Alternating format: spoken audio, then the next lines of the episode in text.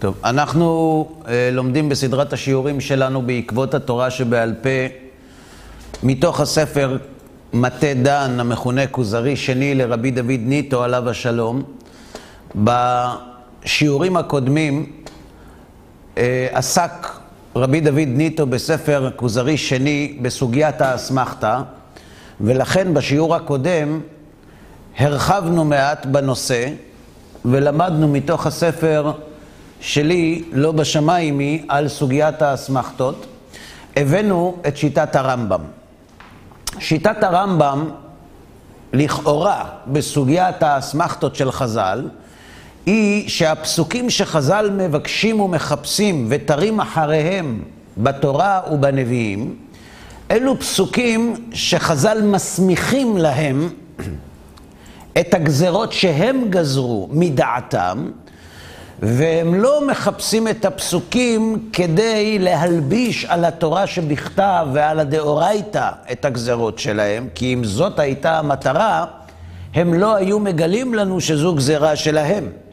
הם מגלים לנו שזו גזירתם, וכל חיפושיהם אחר פסוקים כדי להסמיך להם הגזרות, הוא לזיכרון, או כמליצת השיר, כפי שכותב הרמב"ם. אלא, שעל ההבנה הפשטנית הזאת, וכבר עכשיו אנחנו רומזים שכנראה לא זו כוונת הרמב"ם בעומקה, אלא כך נראה מדבריו, אם כך, אם זו הסיבה שבגללה חז"ל מסמיכים לפסוקי התורה את גזרותיהם, אם הסיבה היא רק לזיכרון, יש כמה קושיות על שיטת הרמב"ם. א', למה מחפשים כל תנא או המורה פסוק אחר? פסוק לי פסוקך והלבש עליו את גזירתך. דבר שני, למדנו שהגמרא שואלת, חכמי התלמוד שואלים, ולפי המורה הזה שלומד מן הפסוק הזה דבר זה, מניין הוא ילמד את ההלכה? ואם לומדים מפסוק אחד דבר אחד, אי אפשר ללמוד ממנו שניים? וגם שאלת הגמרא מינה הנימילי על גזרות חכמים, כלומר, היכן זה כתוב בתורה? מה אתה מחפש בתורה? את דברי החכמים? שאלנו כמה שאלות. ובסוף השיעור הקודם הזכרנו שיש שיטה נוספת. שיטה שונה לחלוטין בסוגיית האסמכתות, והיא שיטת הריטווה, רבי יום טוב הסיבילי, רבנו יום טוב מסיביליה ומהר"ל מפראג, בספר באר הגולה בבאר הראשון, ואנחנו נביא את דבריהם, נלמד אותם לעומקם, לאחר מכן נעמת אותם עם שיטתו של הרמב"ם ונבדוק האם באמת יש מחלוקת ביניהם. ועכשיו נתחיל. הריטווה, כפי שאמרנו, הוא נוקט עמדה הפוכה לגמרי, לא שונה, הפוכה לגמרי מדעת הרמב"ם.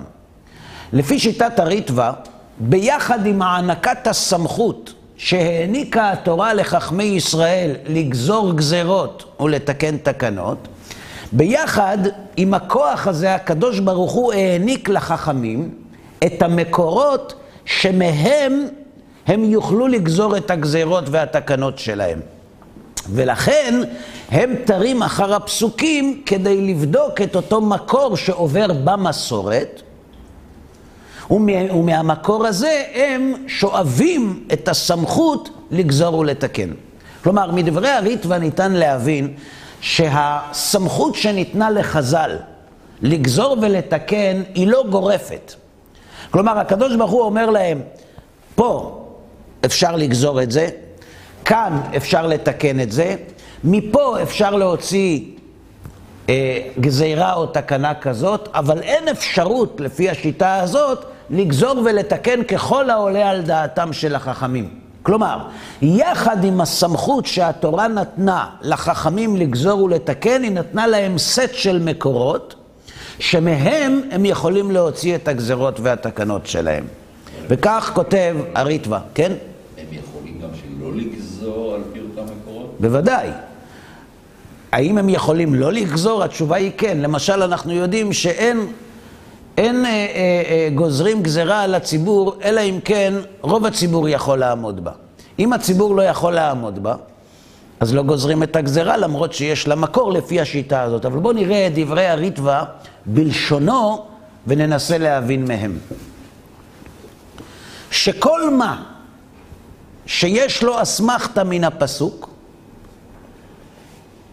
העיד הקדוש ברוך הוא שראוי לעשות כן, אלא שלא קבעו חובה. זאת אומרת, זו המלצה.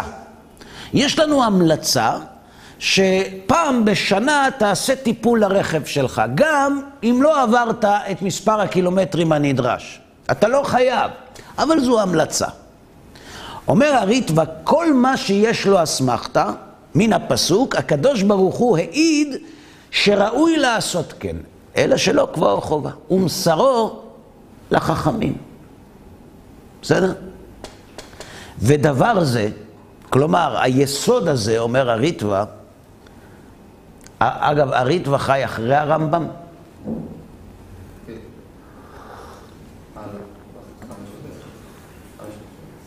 אז למה לא? תגיד כן. לפניו? לא. הריטב"א חי אחרי הרמב"ם. נכון? אחרי הרמב"ם. למה זה כל כך חשוב? למה כל כך חשוב לדעת מתי הוא חי? כי אם הוא חי אחרי הרמב"ם, הוא כנראה ידע את שיטת הרמב"ם באסמכתה. ולמה חשוב להדגיש את זה? כדי להיזהר מאוד. לכן הזכרתי קודם ששיטת הרמב"ם היא לא פשוטה כפי שאנשים חושבים, כי אם היא הייתה כזאת, אפשר היה לחשוב שדברי הריטב"א עליו השלום מכוונים לשיטת הרמב"ם. ודבר זה ברור ואמת. ולא כדברי המפרשים. האסמכתות שהוא כדרך סימן שנתנו חכמים. ולא שכוונת התורה לכך, חס ושלום. ישתקע הדבר ולא ייאמר, שזו דעת מינות היא. טוב. אי אפשר לחשוד את הריטב"א שחשב שהרמב"ם חלילה וחס הוא מין. נכון? לכן, אם אנחנו הבנו מדעת הרמב"ם שזו כוונתו, אולי אנחנו מינים, בוודאי לא הרמב"ם. לכן הדגשתי בתחילת השיעור שצריך להבין את שיטת הרמב"ם. אני אתן לכם רמז, בסופו של דבר מסתבר שאין סתירה בין השיטות. אבל בינתיים אין לו לדיין אלא מה שעיניו רואות. כותב הריטב"א, מי שטוען שהאסמכתות שיש בפסוקים שחז"ל השתמשו בהם הם לסימן בלבד, אסור לומר זאת, וזו דעת מינות, כפירה. אבל התורה העידה בכך, ומסרה חיוב הדבר לקובעו חכמים אם ירצו, כמו שכתוב, ועשית על פי הדבר אשר יגידו לך. ולפי כך תמצא חכמים נותנים בכל מקום ראייה או זכר או אסמכתה לדבריהם מן התורה. כלומר שאינם מחדשים דבר מליבם.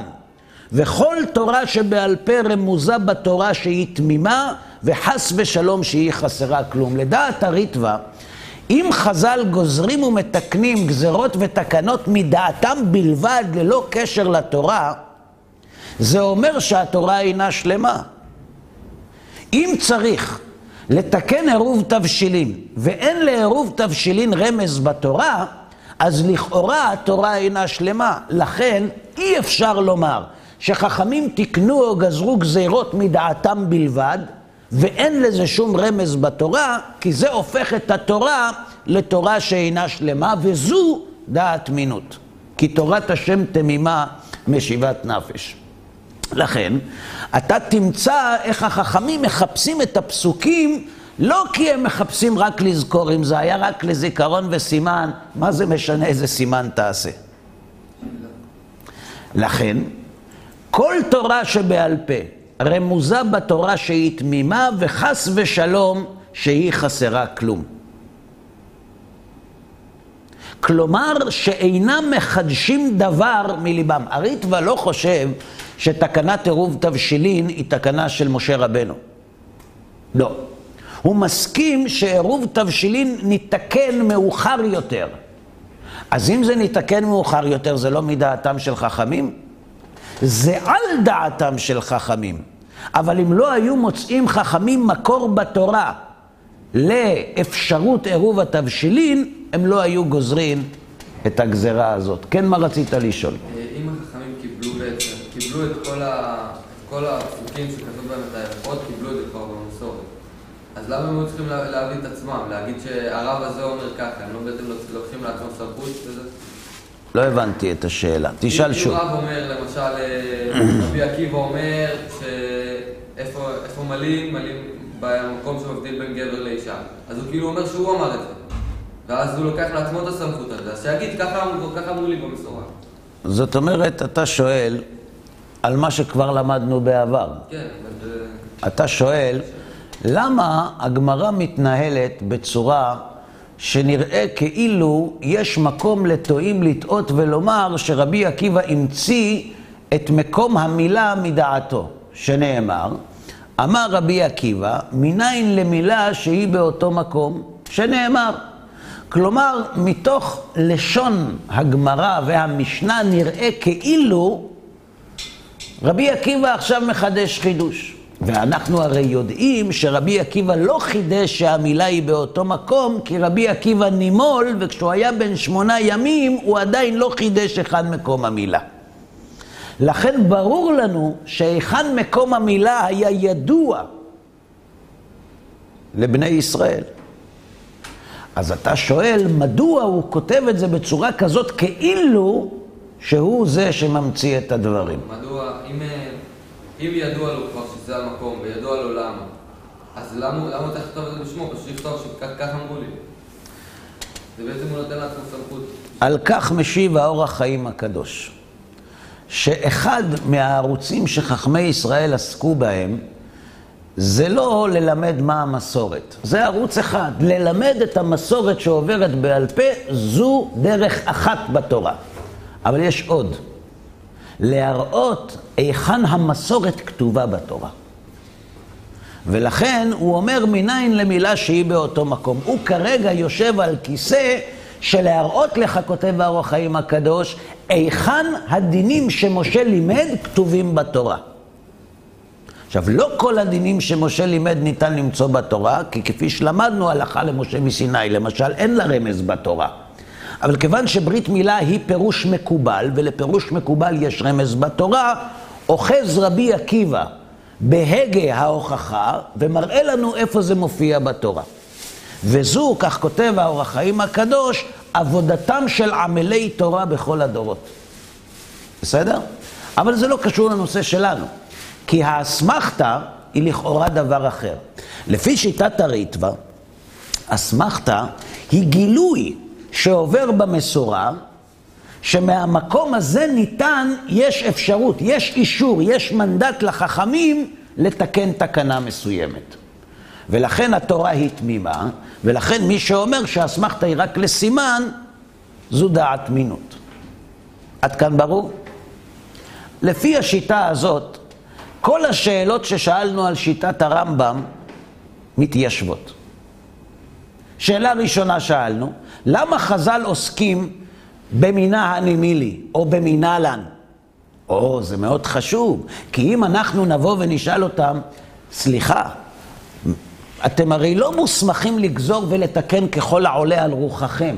היכן המקור? לכן שואלים האמוראים, מינה הנימילי. בסדר? כשחז"ל מחפשים אחרי המקורות הכתובים, הם מחפשים אחרי המקור האמיתי שרומז להלכה המחודשת, ולכן הם מתפלפלים באשר למקור. בסדר? המחלוקות על המקור של האסמכתאות, המחלוקות נובעות ממחלוקת מהו המקום שבו התורה רומזת על ההלכה המחודשת. בסדר? עכשיו, מה יקרה אם המקור הזה תפוס ללימוד אחר? אם המקור תפוס ללימוד אחר, תלוי. אם זה רק לסימן ולזיכרון, תעמיס יסוד אחד. אבל אם האסמכתה היא מעיין שממנו אתה מקבל את הסמכות לגזור גזרה X וגזרת אותה, איך פתאום אתה משתמש בפסוק הזה לגזרה אחרת? ולכן, כיוון שהמקום תפוס ללימוד מסוים, אנחנו מחפשים את המקור במקום אחר. לא. בסדר עד כאן? לכן, לפי שיטת הריטווה לכאורה הכל מתיישב. יש לנו רק בעיה, שהרמב"ם לא מסכים עם זה.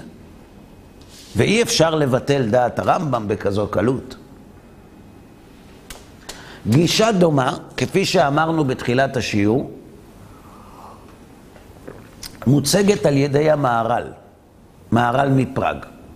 גם הוא לא מקבל לגמרי את הטענה שהאסמכתאות נועדו לסימן ולזיכרון, והוא טוען שכותב התורה שתל בתוך התורה הבחנות הלכתיות כדי שישמשו עיניים לחכמים כשהם באים לגזור ולתקן. כלומר, חז"ל השתמשו במקורות הכתובים כדי לזהות את כוונת כותב התורה ואת ציוני הדרך שהוא טמן להם. אין חפש את המטמון כזה. ולכן מדברי המהר"ל עולה שחכמי ישראל לא גזרו גזרות שאין להם מקור, כמו דעת הריטווה. ולכן הם חיפשו אסמכתאות. אנחנו עכשיו נעשה דבר כזה. אנחנו נלמד את הדעה של המהר"ל מתוך הספר של מהר"ל מפראג.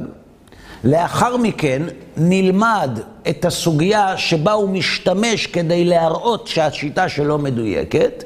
נעבור לתלמוד כדי לבדוק במקור עצמו כיצד מתנהלים הדברים. נחזור לשיטת הרמב"ם והריטווה ונראה האם ניתן ליישב ביניהם. בסדר עד כאן? אה, תהיה תחנת ביניים אם תרצו. כן. כותב מהר"ל מפראג עליו השלום. הבאר הראשון, באר הגולה, יש כמה בארות, כל פרק זו באר אחת. הבאר הראשון, מים קדושים, חפרו שרים חכמי חרשים, מימיו מכל תיעוב מפרישים, שומרים האדם מחולאים קשים, מבריאים ומעבירים נגעי הנשים, מחזיקים ומחלפים כוח לחלשים, ומשם ייפרד והיה לארבעה ראשים. כן. עד כאן השיר. עכשיו הוא מתחיל. זאת אומרת, הוא אומר, אם תלמד את הבאר הראשון, הרבה מאוד דברים מקולקלים יסורו ממך. שווה ללמוד. רק הלשון של מהר"ל היא לא לשון קלה. לכן צריך ללעוס אותה היטב. בסדר?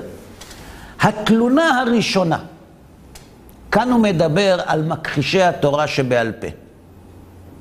התלונה הראשונה, מה שהם אומרים, כי הוסיפו חכמים על התורה והם גזרות אשר גזרו והוסיפו עד שגדשו הסאה. כאילו, כאילו מהר"ל מפראג היה מחובר לאינטרנט. כן. התלונה הראשונה, מה שהם אומרים, כי הוסיפו חכמים על התורה, והם הגזרות אשר גזרו והוסיפו עד שגדשו הסאה, והם מי מריבה, אשר רבו לומר כי בתורה כתיב לא תוסיפו, וחז"ל כן הוסיפו. גם יש כאן שתי תורות. התורה שניתנה מפי השם יתברך על ידי משה עליו השלום, ותורת חכמים, תורה בפני עצמה, ואין כאן תורה אחת כמו שראוי. או במילים של היום, אם הקדוש ברוך הוא היה רוצה, הוא היה מכניס את התורה שבעל פה בתורה שבכתב. גם תורת משה זו טענה שלישית על ידי זה.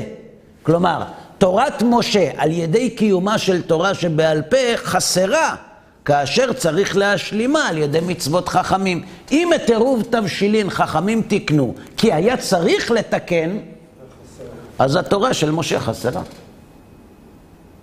ממש נפלא, נכון? מייצג ממש בהגינות רבה את הקראים. גם אמרו, טיעון רביעי, שגרעו מן התורה. והכתוב אומר, לא תגרעו. כך הם דבריהם. כלומר, הטענות של המכחישים, א', שחז"ל הקדישו את הסאה על ידי שהוסיפו על התורה ונאמר לא תוסיפו. וחז"ל כן הוסיפו. שתיים, אם יש תורה של משה ותורה של חכמים, יש כאן שתי תורות. ואז אין תורה אחת כפי שהיה ראוי להיות. דבר שלישי, אם צריך להוסיף ולתקן תקנות ולגזור גזירות, תורת משה אינה שלמה. וטענה רביעית, כתוב בתורה לא תגרעו ממנו, וחז"ל גרעו. היכן גרעו? למשל, שלא תוקעים בשבת. אם חל ראש השנה בשבת, או נטילת לולב בשבת וכולי, בסדר? ואין ספק כי דברים אלו נאמרו שלא בעיון. כלומר, אם אתה רוצה להיחשב חכם, את הטענות האלה לא כדאי שתטען. כי מי שטוען אותם הוא אדם שלא עיין לעומק בחומר שהוא מתעסק בו. כי כל איש בעל עיון, אף בהבנה קלה, ידע סתירת דבר זה. שאם נאמר שאסור להוסיף שום מצווה, וזה כתוב במפורש בתורה, ואתם הרי יודעים מה כתוב בתורה, אם כן, מרדכי ואסתר שהוסיפו יום י"ד וט"ו ימי פורים על ישראל, והוסיפו על התורה, עברו על לא תוסיפו על הכתוב בתורה. נכון? זאת אומרת, בואו נלך הפוך. אתם אומרים שחז"ל הוסיפו על מה שכתוב בתורה בגזרות ותקנות. אם זה נכון, אז כשמרדכי ואסתר בשושן הבירה מתקנים את יום י"ד וט"ו של אדר לימי פורים, פרזין ומוקפים, הם בעצם מוסיפים על התורה, נכון? וקשה מאוד לומר שמרדכי ואסתר הוסיפו על התורה, כי אם הם היו מוסיפים, חכמים היו מתנגדים לתוספת שלהם. שהרי נאמר בסוף מגילת אסתר, כי מרדכי היהודי גדול בבית המלך, ושמעו הולך בכל היהודים, רצוי לרוב אחיו. אומרים חז"ל, לא לכולם. כלומר, היה רוב, אבל הייתה אופוזיציה.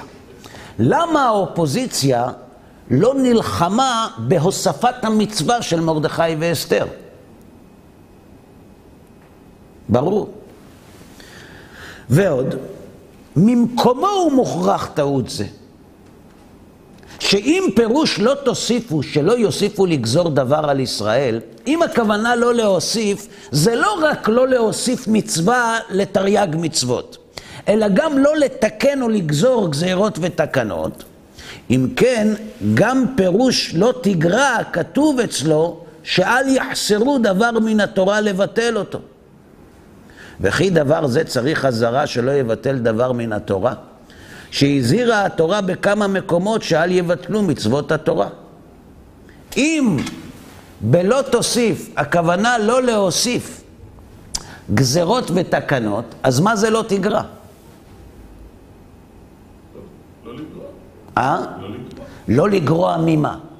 רגע, אתם הבנתם את השאלה או לא? לא הבנתם.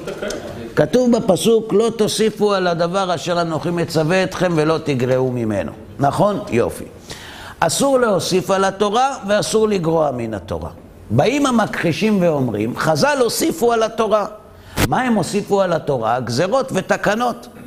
כלומר, הגזרות והתקנות הם תוספת על התורה, וכדי שלא תהיינה גזרות ותקנות, התורה אומרת לא תוסיפו. אסור להוסיף גזרות ותקנות, נכון? ומה זה לא תגרע?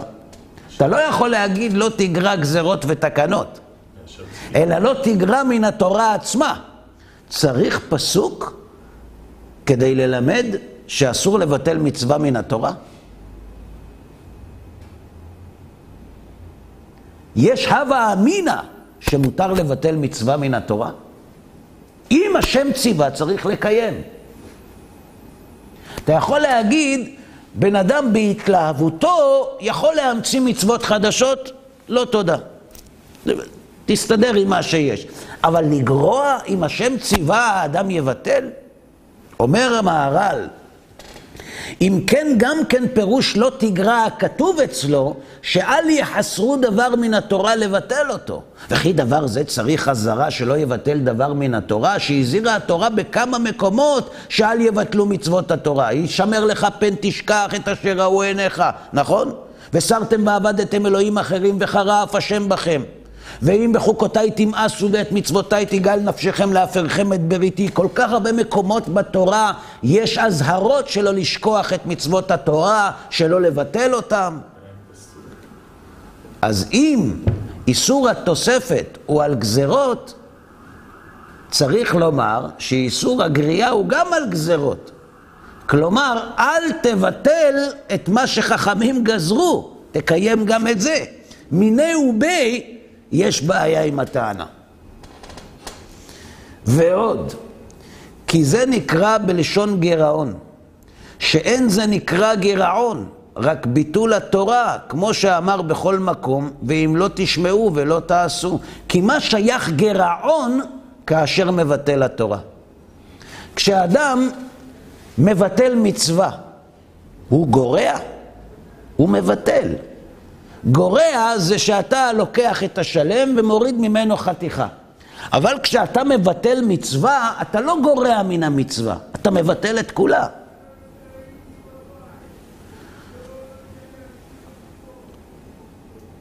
למשל, רק פירוש לא תגרע, היינו שבמצווה עצמה לא יגרעו דבר ממנה. הוא ממשיך לקיים את המצווה, אבל לא בשלימותה. אבל אם הוא גורע את כל המצווה, הוא לא גורע, הוא מבטל.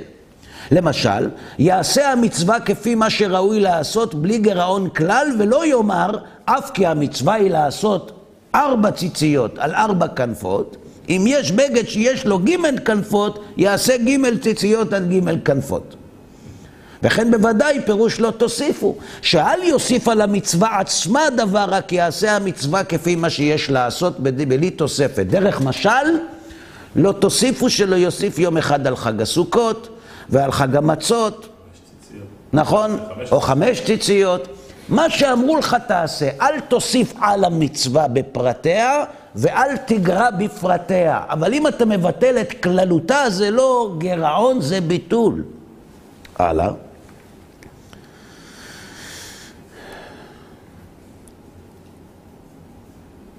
וכן מי שמוסיף על ד' פרשיות של תפילין לעשות חמישה פרשיות, ועל שתי פרשיות של מזוזה מוסיף כדי לעשות שלוש, הרי הוא בכלל לא תוסיפו.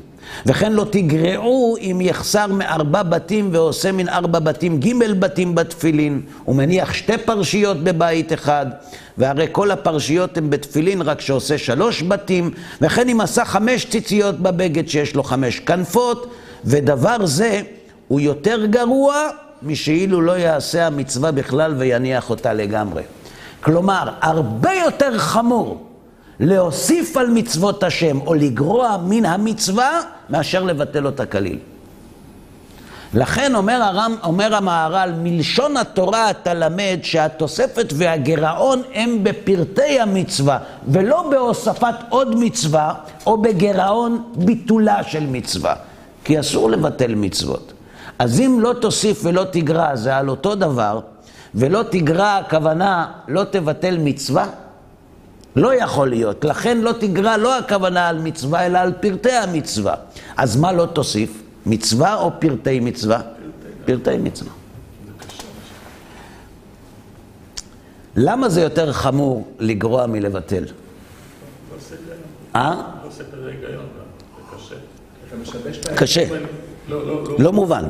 אז בואו נראה מה הוא אומר. כי אם יניח המצווה ולא יעשה, אין כאן רק שיושב בטל מן המצווה. לא קיים אותה.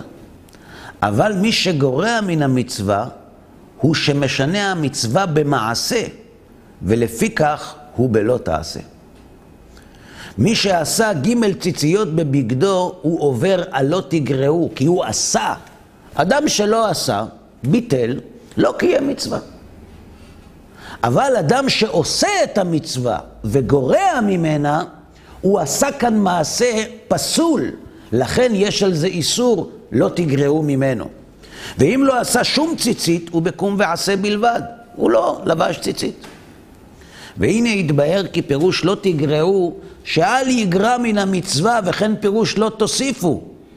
ואין כאן ספק כלל, וכך קיבלו חכמינו פירוש המצווה. כלומר, גם השכל מחייב את זה, וזה גם תואם את המסורת שחכמים קיבלו, שלא תוסיף ולא תגרע זה בפרטי המצווה, ולא במצווה שלמה. האם עד כאן זה ברור? כן, בבקשה. גם במסילת ישרים למדנו בעצם שיש את הבן אדם שהולך בחשיכה כאילו, לעומת זה שמעוות את, ה... את מה שהוא רואה, שזה יותר גרוע העיוות מאשר ה... נכון. אבל כאן הוא נותן הסבר אחר. זה לא שהעיוות יותר חמור, אלא כיוון שיש כאן מעשה פסול, הוא יותר חמור מלא לעשות אותו בכלל. עכשיו הוא מפרש לנו את ארבעת הראשים שהיסוד הזה מתחלק להם. והוא אומר כך: האחד, מה שפירשו חכמים המצווה שבתורה. כלומר, פירוש המצוות נקרא דברי סופרים. ואין הכוונה כלל שיהיה זה מדבריהם של סופרים. כי התורה הוא לגמרי, וחייב עליו כמו שמחויב על הדבר המפורש בתורה. ונקרא דברי סופרים בשביל שפירוש המצווה מדברי סופרים כמו שהתבהר. אבל המצווה היא לא מדברי סופרים, היא מן התורה. השני הם המצוות שהם בעצמם דברי סופרים. כלומר, בדברי סופרים יש שני ערוצים. אחד, שהסופרים מעבירים את פירוש המצווה, וזה נקרא שהפירוש הוא מדברי סופרים, והשני שהסופרים מתקנים תקנה או גוזרים גזרה, שגם זה דברי סופרים, אבל מערוץ אחר.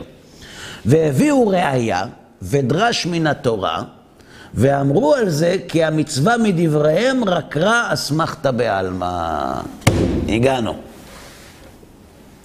כלומר, בדברי סופרים יש שני ערוצים. ערוץ אחד זה דאורייתא ממש. הערוץ השני, שחז"ל הסופרים מתקנים וגוזרים ומביאים פסוק מן התורה לא כדי לומר שזה מדאורייתא. הם מתקנים וגוזרים, אלא לאסמכתא. ורבים טועים, שסבורים לומר כי אין לאותה מצווה כלל שום עניין אל התורה באמת. כאילו התוספת הזאת, הגזרה או התקנה, אין לה שום קשר לתורה. רק הם עשו למצווה דבר דרש מן התורה, כאילו היה זה מליצה בלבד. הלשון מוכרת לכם? יפה. והאומרים כך, טעו ולא הבינו דבריהם. עכשיו, קשה לומר שמהר"ל יאמר על הרמב"ם שלא הבין דברי חכמים. קצת קשה. כי אם הריטב"א חי אחרי הרמב"ם, מהר"ל חי אחרי הריטב"א.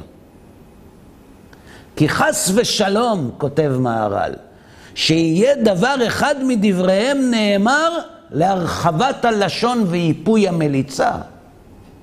חז"ל לא עסקו בשירה לירית.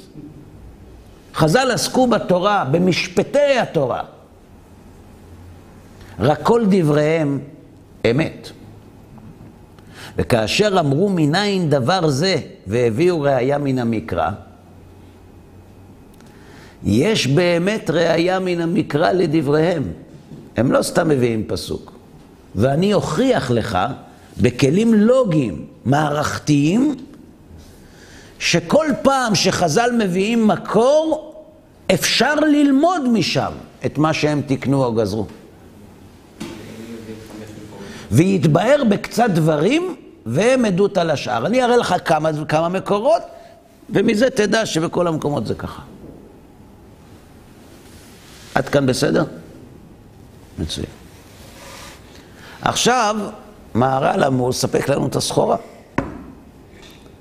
עד כאן טוב? יופי.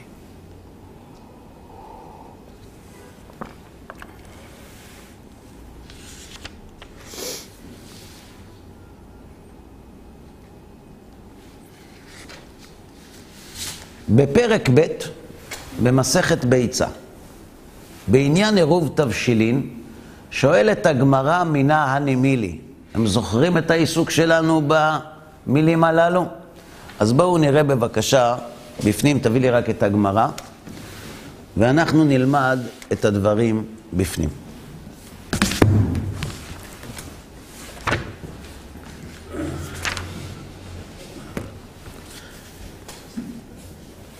אני קורא במשנה, במסכת ביצה בפרק ב'. יום טוב שחל להיות ערב שבת. מה הכוונה? שנגיד יוצא החג, חמישי בלילה שישי, ואיך שהחג מסתיים, נכנסת שבת. בסדר? נגיד, כמו השנה, בעזרת השם, שביעי של פסח, ליל הסדר יוצא בשבת, שביעי של פסח, חמישי בלילה שישי, נכון? שישי בערב פסח מסתיים, אבל יש שבת. אז הלחמניות יחכו. יום טוב שחל להיות ערב שבת. לא יבשל בתחילה מיום טוב לשבת. אבל מבשל הוא ליום טוב. ואם הותיר, הותיר לשבת. אני מבקש, תנתחו את הטקסט הזה בבקשה, אני לא הולך לעזור לכם. יום טוב שחל להיות, אנחנו עכשיו לומדים משפטים. יום טוב שחל להיות ערב שבת. לא יבשל תחילה מיום טוב לשבת. פשוט. מה פשוט? מבשל יום טוב. ביום שישי אני אלך לשביעי של... רגע, רגע, מההתחלה. אנחנו מדברים עכשיו על איזה יום? על, על איזה יום? אנחנו מדברים על יום שישי, שזה חג. כן. שזה חג. יופי. עכשיו, אני, אני מכין uh, תבשיל לצהריים ל, ליום שישי. אסור לי לבשל את זה למחר, כן. אבל מותר לי לבשל את זה להיום בצהריים, גם לא לערב, כי ערב זה כבר אחרי, להיום בצהריים, אני מבשל, ואני מבשל יותר, ונשאר לי לשבת. יום טוב שחל להיות ערב שבת. לא יבשל תחילה מיום טוב לשבת. אבל מבשל הוא ליום טוב. ואם הותיר, הותיר. כלומר, אסור לך לבשל ביום טוב שחל להיות ביום שישי את החמין לצורך שבת.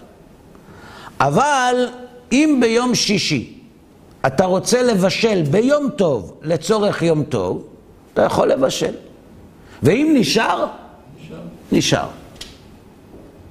מה אנחנו למדים מאם נשאר נשאר? שלכתחילה מותר להוסיף ולבשל מיום טוב לשבת או אסור? אבל אני מבשל כאילו ליום טוב. לא, מבשל ליום טוב, אתה תאכל, אתה מבשל לאכול את זה ביום טוב. כן, רק אתה לא, האם... לא, זאת אומרת, אם בשבת אתה מוזמן, היית מבשל שוק אחד.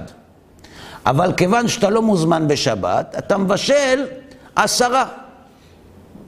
ואז אני שואל אותך, תגיד, למה אתה מבשל עשרה שוקיים? אתה אומר, זה ליום טוב. באמת? כמה אתה הולך לאכול? שש, שלוש. שלוש. אז למה אתה מבשל עשרה? יישאר, יישאר. אתה, כן, להישאר, אנחנו לא חסידים של להישאר. אנחנו עושים את זה לצורך שבת. לכן, מהמשנה עצמה, אני לא מדבר על הלכות עכשיו, אני אומר המשנה, כתוב, יום טוב שחל להיות ערב שבת, לא יבשל בתחילה,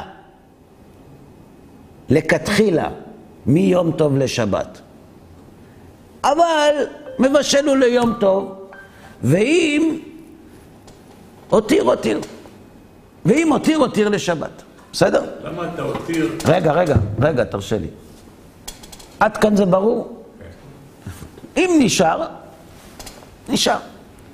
ועושה תבשיל מערב יום טוב,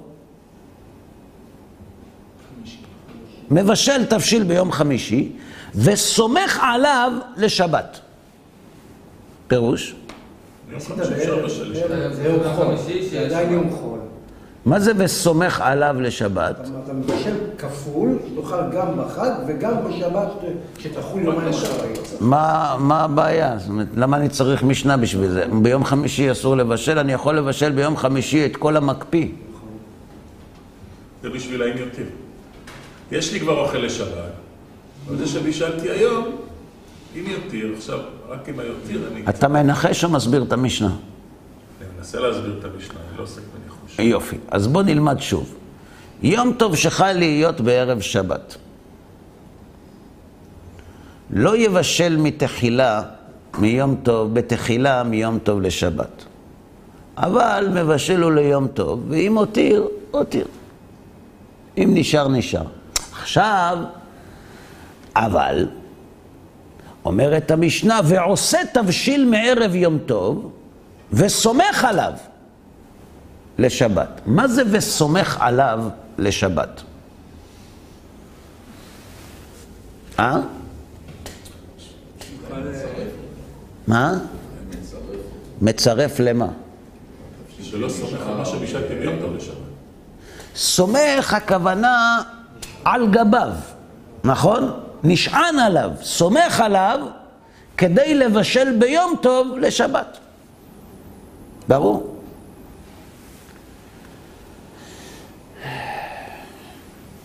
יש כמה דברים לא ברורים במשנה הזאת. אתם רוצים לראות? אז בואו נתחיל.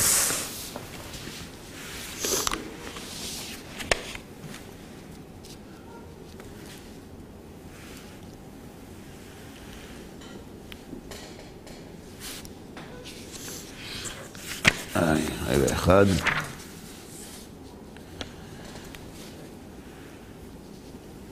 המשנה לא מפרשת לשם מה הוא סומך על התבשיל שעשה. רש"י מפרש, סומך עליו, לבשל בשבילו, אומר רש"י, בשבת.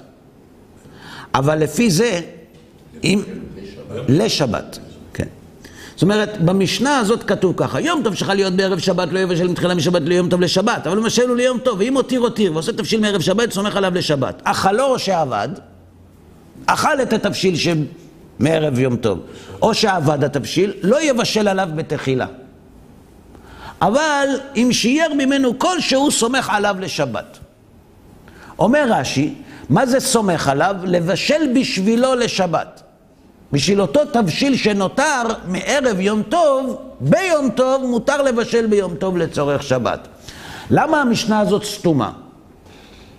כי היא לא מפרשת לשם מה הוא סומך על התבשיל שעשה.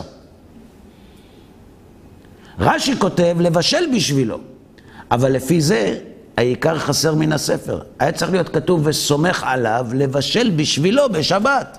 את זה לא כתוב במשנה. מה זה ה"וסומך עליו"? אנחנו יודעים היום להגיד שמותר לבשל, אבל זה בגלל רש"י. מאיפה רש"י הוציא שיהיה מותר לבשל ביום טוב? זו הכוונה של המשנה וסומך עליו לשבת.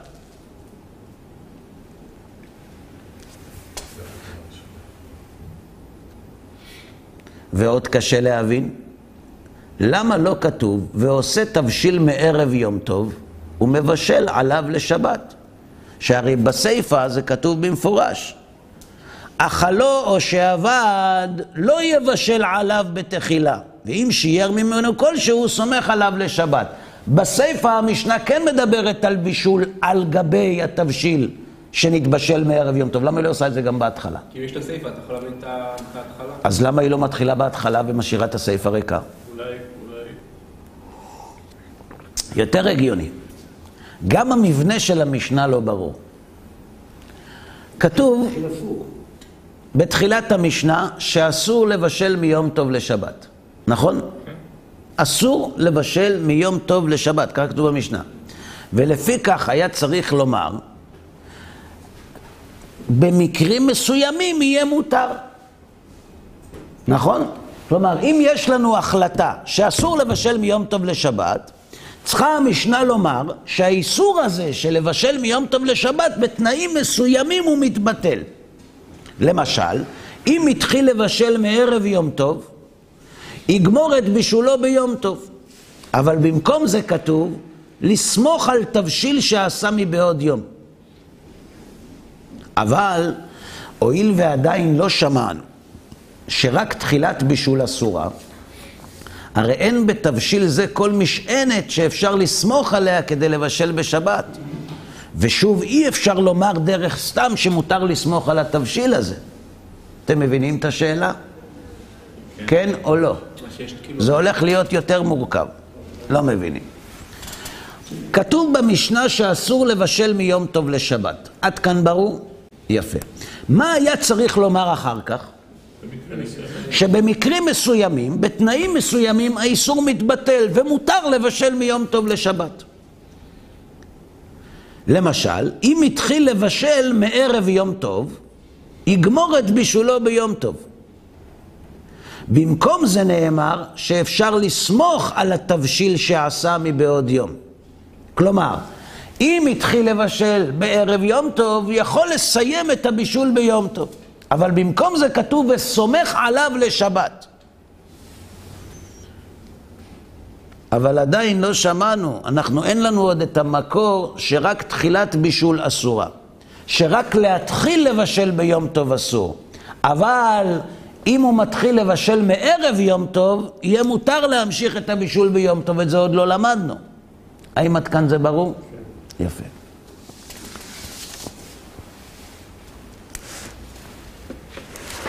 עכשיו נחזור לענייננו. כמו שלמדנו, תקנת עירוב תבשילין, מהי? מהי תקנת עירוב תבשילין? אה? שעושים תבשיל מערב יום טוב, ועל גביו סומכין להמשיך לבשל ביום טוב, גם אם זה לצורך שבת. ברור עד כאן? אז תקנת עירוב תבשילין נועדה לאפשר בישול ביום טוב גם לצורך שבת. כי למעשה להתחיל לבשל ביום טוב לצורך שבת אסור, אבל אם התחלנו לבשל מערב יום טוב, מותר להמשיך את הבישול גם ביום טוב עצמו לכבוד שבת, כיוון שעשינו עירוב תבשילין מערב שבת, אנחנו ממשיכים. תקנה זאת מבוססת על הנחה הלכתית שאסור לבשל מיום טוב לשבת, למרות שהאיסור לבשל מיום טוב לשבת הוא מן התורה או מגזירת חכמים.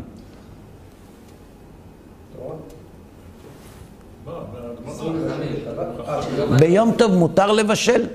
לצורך יום טוב. אוכל נפש, נכון? מותר. אז אם מותר לבשל ביום טוב, מן התורה, למה שיהיה אסור לבשל מיום טוב לשבת? ברור. אז איסור בישול ביום טוב לצורך שבת, הוא מן התורה או גזירת חכמים? רגע, שנייה. אנחנו את זה עוד לא הספקנו לאכול. אתה רוצה להאכיל אותנו כבר בעוד מנה? אני כרגע לא עוסק בזה. אנחנו לומדים לפי הסדר. ההנחה ההלכתית שעל פיה אסור לבשל מיום טוב לשבת, היא הנחה שחכמים הניחו. היא לא מופיעה בתורה. אם כך, כיצד מתיר עירוב תבשילין את הבישול ביום טוב עבור שבת? אם חכמים גזרו שלא יבשל אדם מיום טוב לשבת, למה הם אמרו שאם הוא עושה עירוב תבשילין, הוא כן יכול לבשל מיום טוב לשבת? האם השאלה ברורה? כן. אם חכמים גזרו לא לבשל מיום טוב לשבת, זה אומר שהייתה סיבה. נכון? למה על ידי עירוב תבשילין מתבטלת הסיבה, ויהיה מותר לבשל מיום טוב לשבת? האם זה ברור? וגם מה המקור לשני? מצוין. תכף נראה. חז"ל קובעים שאיסור בישול ביום טוב לשבת חל רק על תבשילים שהחלו לבשל אותם ביום טוב. נכון? כלומר, איזה תבשיל אסור לבשל מיום טוב לשבת? תבשיל שאתה מתחיל לבשל אותו ביום טוב. אבל, אם התחילו לבשל את התבשיל כבר מערב יום טוב, אף על פי שהתבשיל הזה מוכן לצורך שבת, מותר להמשיך לבשלו גם ביום טוב ממש. נכון? זו ההגדרה של תקנת עירוב תבשילין. סומך עליו לשבת, ברור. חז"ל מחלקים בין תבשיל לצורך שבת, שהתחילו לבשל אותו מערב יום טוב, לבין תבשיל שהתחילו לבשל אותו ביום טוב עצמו. אסור להתחיל לבשל לצורך שבת בעיצומו של יום טוב, אבל מותר להמשיך בבישול המזון בהכנתו לצורך שבת גם ביום טוב. ובלבד שהאדם יתחיל בהכנתו מערב יום טוב. יש הגדרה להכנה? מה זה הכנה? כן, להתחיל לבשל אותו. כן, כן, ודאי.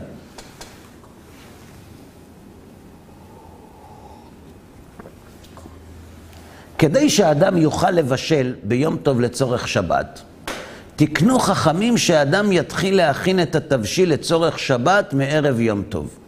ועל היסוד הזה ניתן לסמוך את שאר התבשילים שיבושלו ביום טוב עצמו לצורך השבת. התבשיל הזה, העירוב תבשילין, התבשיל של מערב יום טוב, מהווה מעין תחילתו של תהליך, שמותר, תהליך מותר, ערב יום טוב, שניתן לסמוך עליו את שאר הבישולים, אף על פי שהם מתחילים ביום טוב. אבל זה לא נקרא שהם מתחילים ביום טוב, הם סמוכים על העירוב, כלומר על התבשיל שהתחילו בבישולו בערב יום טוב.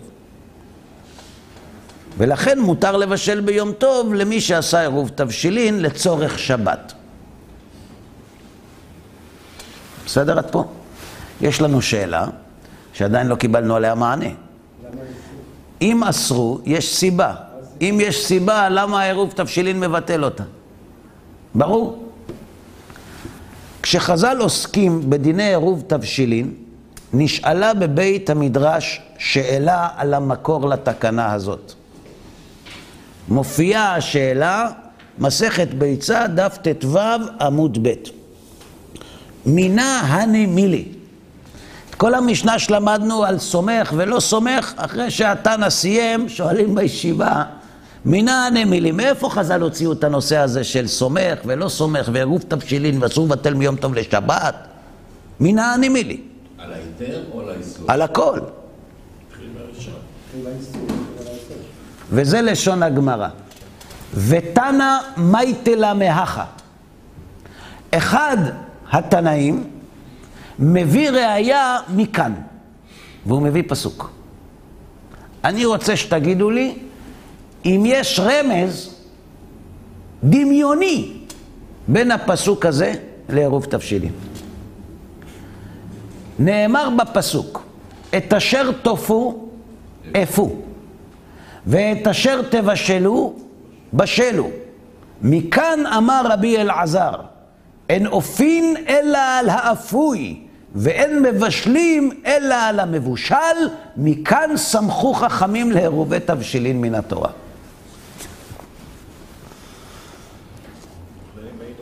אה? מדהים, לא? על מה זה נאמר בכלל הפסוק הזה? על המן, במדבר. איך הגעת לעירוב תבשילים? זה היה בכלל בשבת. מה זה קשור ליום טוב? האם זה ברור? עכשיו מגיעים המכחישים ועושים צחוק ואומרים, תגיד, אתה באמת רציני? אתה באמת חושב ש, שהפסוק הזה הוא רמז שהקדוש ברוך הוא השאיר בתורה כדי שחכמים יוכלו לגזור גזרה ולתקן תקנה? גזרה שלא יבשל מיום טוב לשבת ותקנה שיעשה עירוב תבשילים. ואז יוכל לבשל מיום טוב לשבת. מפה? אז אם הולכים לפי שיטת הרמב"ם, אז זה סימן. כן, שם דיברו על בישול, ערב שבת, פה זה, אני מצטדר. אבל לפי הריטב"א במהר"ל, שהם אומרים שהקדוש ברוך הוא נתן לעם ישראל את המסורה בעל פה ואת הכלים והכללים איך להוציא את הגזרות מתוך המקומות שבהם הוא הותיר בתורה רמזים להם, איך אפשר להבין את זה? אז איך מפה מוציאים את עירוב תבשילין, נלמד בפעם הבאה. עד כאן להיום.